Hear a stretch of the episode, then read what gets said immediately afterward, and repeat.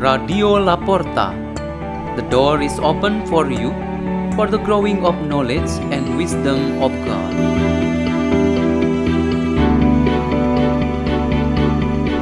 Delivered by Juliana Dameria and Theodoros Kefi from Saint Peter's School in Jakarta, Indonesia.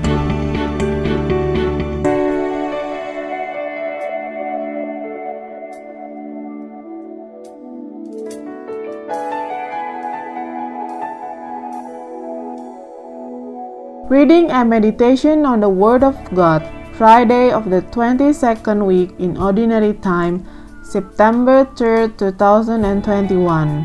Memorial of Saint Gregory the Great, Pope and Doctor of the Church.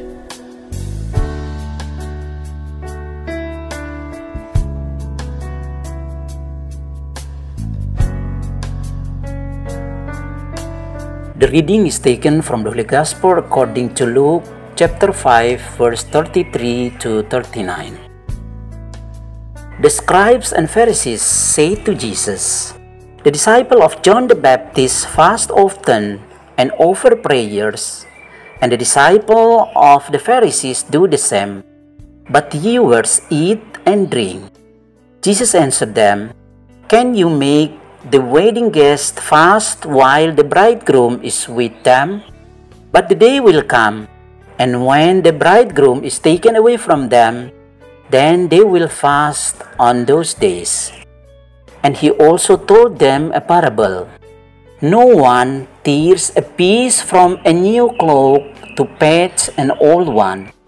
Otherwise, he will tear the new, and the piece from it will not match the old cloak. Likewise, no one pours new wine into old wineskins. Otherwise, the new wine will burst the skins, and it will be spilled, and the skins will be ruined. Rather, new wine must be poured into fresh wineskins. And no one who has been drinking old wine desires new, for he says, 'The old is good.'" The Gospel of the Lord. The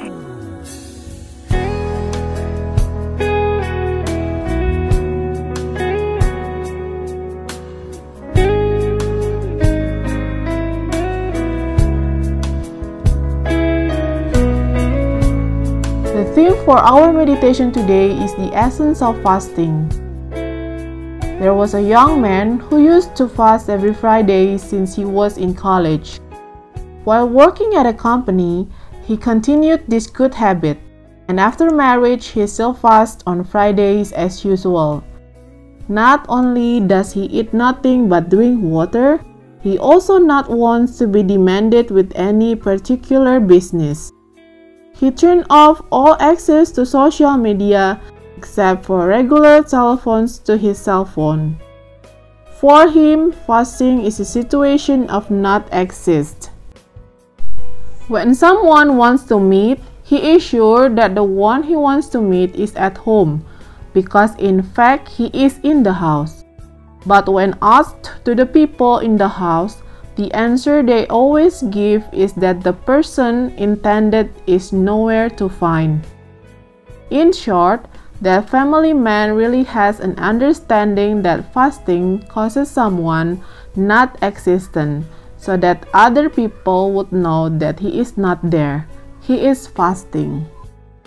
This understanding of nothingness or non-existence caused by an act of fasting is what Jesus wants to teach those who do not understand the essence of fasting.